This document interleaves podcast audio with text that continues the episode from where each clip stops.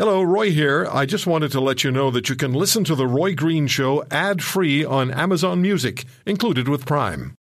I just want to share a story with you.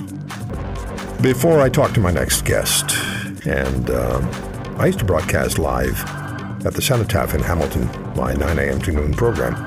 I started that uh, that tradition. Fortunately, CHML still does it, and uh, it was an amazing experience to have the veterans come down and stand. This would have been in the 90s, late 90s, and they would stand at attention during the 11th hour ceremony on the November 11th. And some days it was really, really brutally cold. And they would take off their coats, so they just had their green, their green blazers on. And uh, I got to know a lot of them. Got to know particularly the Rileys, Royal Hamilton Light Infantry. And they were involved very directly in the Dieppe raid, August 18th, 1942. It was one of the worst conceived raids in uh, Canadian military history. And thousands of Canadians were captured or killed. So I'm not sure what the year was, probably 97, 98.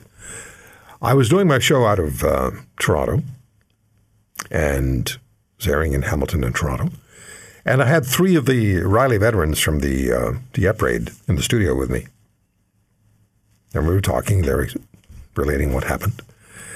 And I heard a voice in my headset. It was my uh, producer on the other side of the glass saying, You have to take this call. You have to take this call. Roy, you have to take this call. I wasn't planning on taking calls, but we did.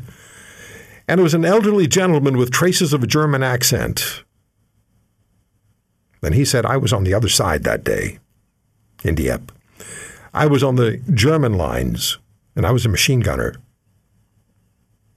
And he said, I was machine gunning Canadian troops. And he said, until I couldn't see through the tears anymore. He said, so I stopped firing. He said, I could have been shot by my own officers for disobeying orders. He said, I just couldn't fire anymore. And those three Canadian Riley veterans who were in the studio with me consoled him. They said, It's war. You had no choice. You had to do what you had to do. They were consoling him. He was, he was just crying. That was the most amazing experience of all my interviews and shows I've done. I've probably done over a 100,000 interviews in my career. That was the most, I think that was really one of the most memorable. Harold Davis is the president of Gulf War Veterans of Canada. He's been on this program before. Uh, the Gulf War veterans have wanted for a long time their designation as special duty uh, area. I don't even know what that means. Troops changed to war service. And uh, the bureaucrats have resisted. Now, Brian Mulroney has given his support to the Gulf War veterans. Harold, good to have you with us. Quite a story, eh, from uh, from the Dieppe veterans consoling that German soldier.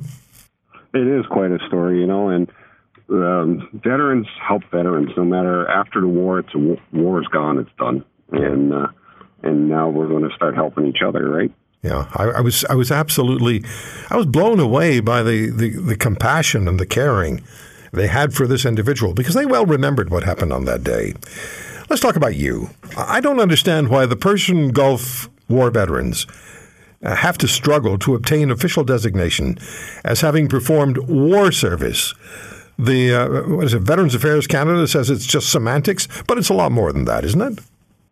Well, to us it is. It's uh, you know, I don't know why they they're fighting it so much. Um, they just are. And when I talked to uh, Minister MacAulay um, about a month or so ago, the first meeting in, that I ever got with him. Took, took me only two years. All he could tell me is, "You're not going to get an answer today. You're not going to get an answer today." And I didn't understand. It's been going on for two years now, and he was aware of what was going on and what we were asking for, and he just couldn't answer me, which for some reason didn't make any sense. He couldn't tell me yes, he couldn't tell me no, and he couldn't tell me why. So let's talk about who the Canadian Persian Gulf War veterans are. I remember, and we all remember, those of us who were around in those days, we remember the, the, the three ships leaving Canada for the Gulf. And there was a, and people lined up on the on the docks as you were leaving, cheering you. And and there you were. You were in the you participated in the Gulf War. So, what was your mission, and and, and why is this even an issue? Well, I, you know, it's hard to say what the issue is with the government. We left, you know, in August of 1990 to uh, fanfare, the first time that Canadian ships left into to go into a war zone since the Korean War, and you know everybody was all proud of us and everything else. And now, 33 years later, it, it's nothing. Uh, we put on a, uh, a documentary, the first documentary of the Operation Friction is what Canada called it.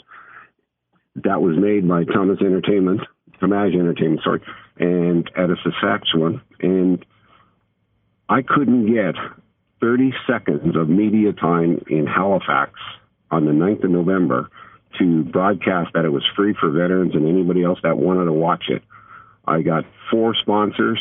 Uh, the Legion sponsored us, two UN group sponsored us, Commissioner sponsored us, and of course my group sponsored it. And we rented a 340 seat uh, theater at Cineplex. And I couldn't get the word out in the Halifax area no matter what I did. Yeah, it's it's absolutely uh, it's, it's stunning. It's disappointing. It's reprehensible, actually. You were members of the Canadian military. You went out on a mission. You put yourself in harm's way. And now they're telling you, I have no. Uh, what does it mean when, uh, what is it, um, uh, special duty area? I mean, what does that mean? Um, special duty area is a designation that uh, um, the government gives to different missions throughout the world. Uh, okay. In special duty area, it it doesn't mean a lot because uh, Afghanistan was a special duty area. Mm-hmm. Persian Gulf special duty area. Rwanda was a special duty area. They just give it out and they put designations of time frames on them. Okay. Persian Gulf is still listed as a special duty area. So how did what are the, how do things change for you and your fellow Gulf War veterans if they change, and Brian Mulroney has written a letter to the uh, current defense minister, Anita Anand, supporting the Gulf War veterans being uh, uh, acknowledged as having participated in war service. How does that change things for you and your fellow veterans if the government finally says, "Hey, let's take a look at the light," and uh, and and they change it to war service?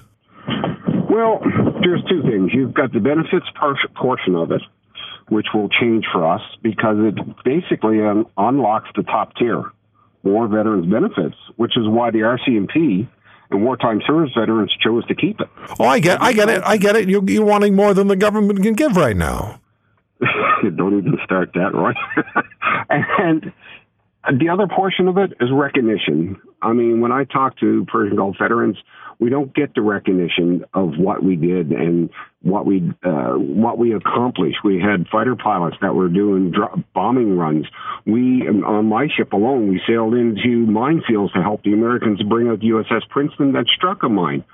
We supported all the other allied countries with our supply ships. We did boardings right? The, our cap guys, they did refuelings. Uh, our 707s, our fighter pilots did escorting but yet it's not classified. But yet DND gave battle honors to us, six of them, I think, altogether, for our service in the Persian Gulf War. So, and you know, a friend of mine, uh, Sammy Sampson, there from Rwanda veterans and also a Persian Gulf veteran, he said the same thing. He said, "Why do we call it Persian Gulf War? It was the Kuwaiti War." Yeah. Right. So you don't call Korean, the, you know, the Malaysia War. They call it Korea. Yeah. Do Do you have a sense that things will change now, particularly since Mr. Mulroney has has written a letter of support to the defense minister? Well, you know, I'm really hoping he, it will. And you know, we put in last time I was on your show, me and uh, John Broussard, we were talking about E thirty two seventeen, the E petition, asking the questions. The government called election. Our E petition got flushed. I can't find out an answer of why or what the answer to that E petition was. And we're trying really hard to work within the system mm-hmm. but it's not that easy working within the system to get what you're trying to accomplish when the, the minister, who happens to be the person that can sign a piece of paper that turns around and changes that, because he's the one with the uh, under the Pension Act, he's minister of power for this. If you want to hear more, subscribe to The Roy Green Show on Apple Podcasts, Google Podcasts, Spotify, Stitcher, or wherever you find your favorites. And if you like what you hear, leave us a review and tell a friend. I'm Roy Green. Have a great weekend.